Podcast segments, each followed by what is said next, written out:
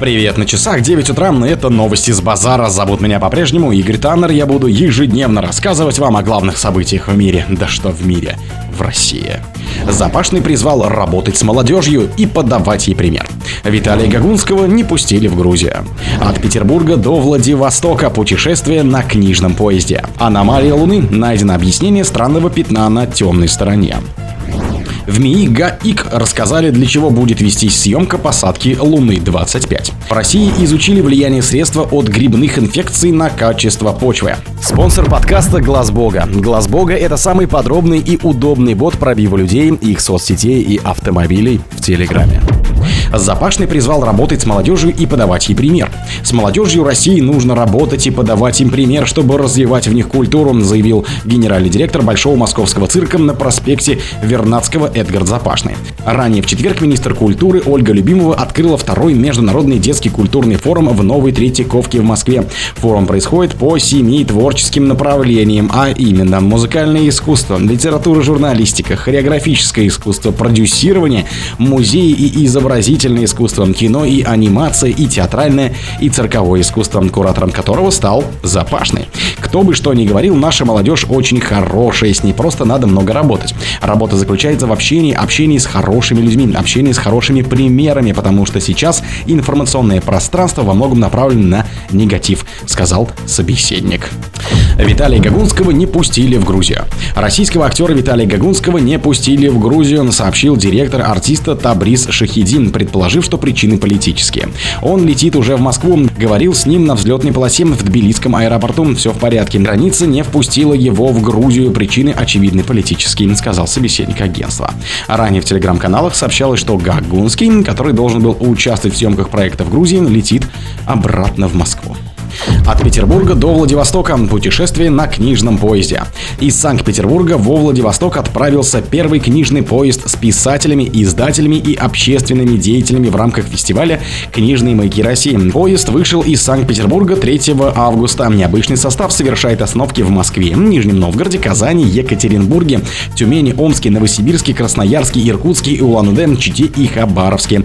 Чуть ранее, 1 августа, в Мурманске начался автопробег «Дорога на маяк». На пути в столицу Приморского края участники посетят не только мегаполисы, но и другие значимые города России, включая Петрозаводск, Великий Новгород и Уфу. Всего 31 локация. В книжном поезде собрались писатели со всей России. Они читают, обсуждают важные вопросы издательской и библиотечных сфер.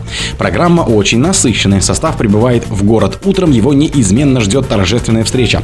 Затем начинаются творческие встречи с читателями, лекции, круглые столы и мастер-классы.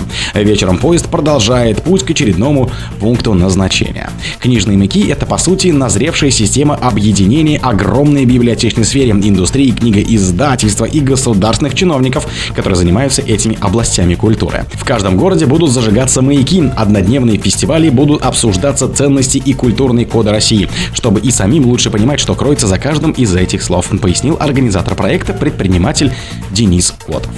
Аномалия Луны. Найдено объяснение странного пятна на темной стороне. Ученые установили, что тепловое пятно на обратной стороне Луны связано с массивом горячих гранитов пород, образующихся только в земных условиях, и это не единственная загадка лунных вулканов, которые считались давно потухшими.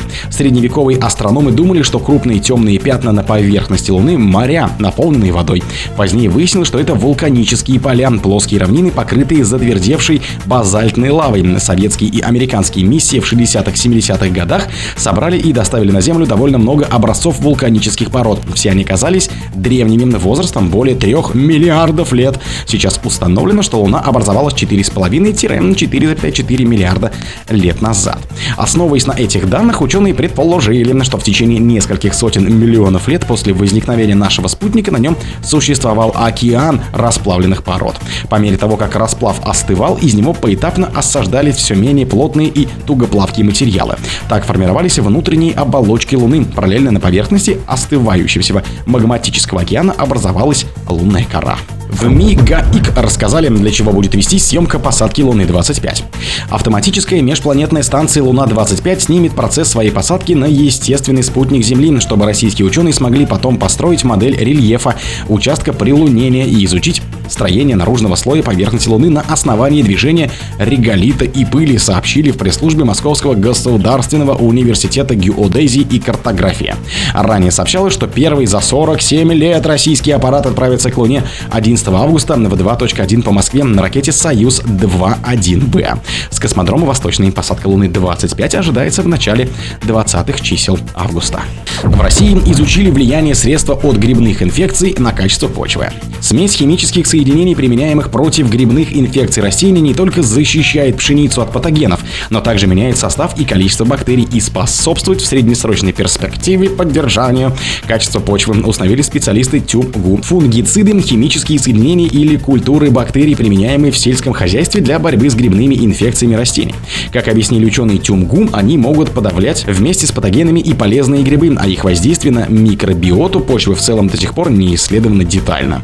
Несмотря на недостаточную изучность эффекта фунгицидов, их использование сегодня является одним из ключевых способов защиты урожая, сообщали ученые. По их словам, множество научных групп во всем мире заняты сбором данных по влиянию противогрибных препаратов на долгосрочную стабильность микробных сообществ почв. О других событиях, но в это же время не пропустите. Микрофон был Игорь Таннер. Пока.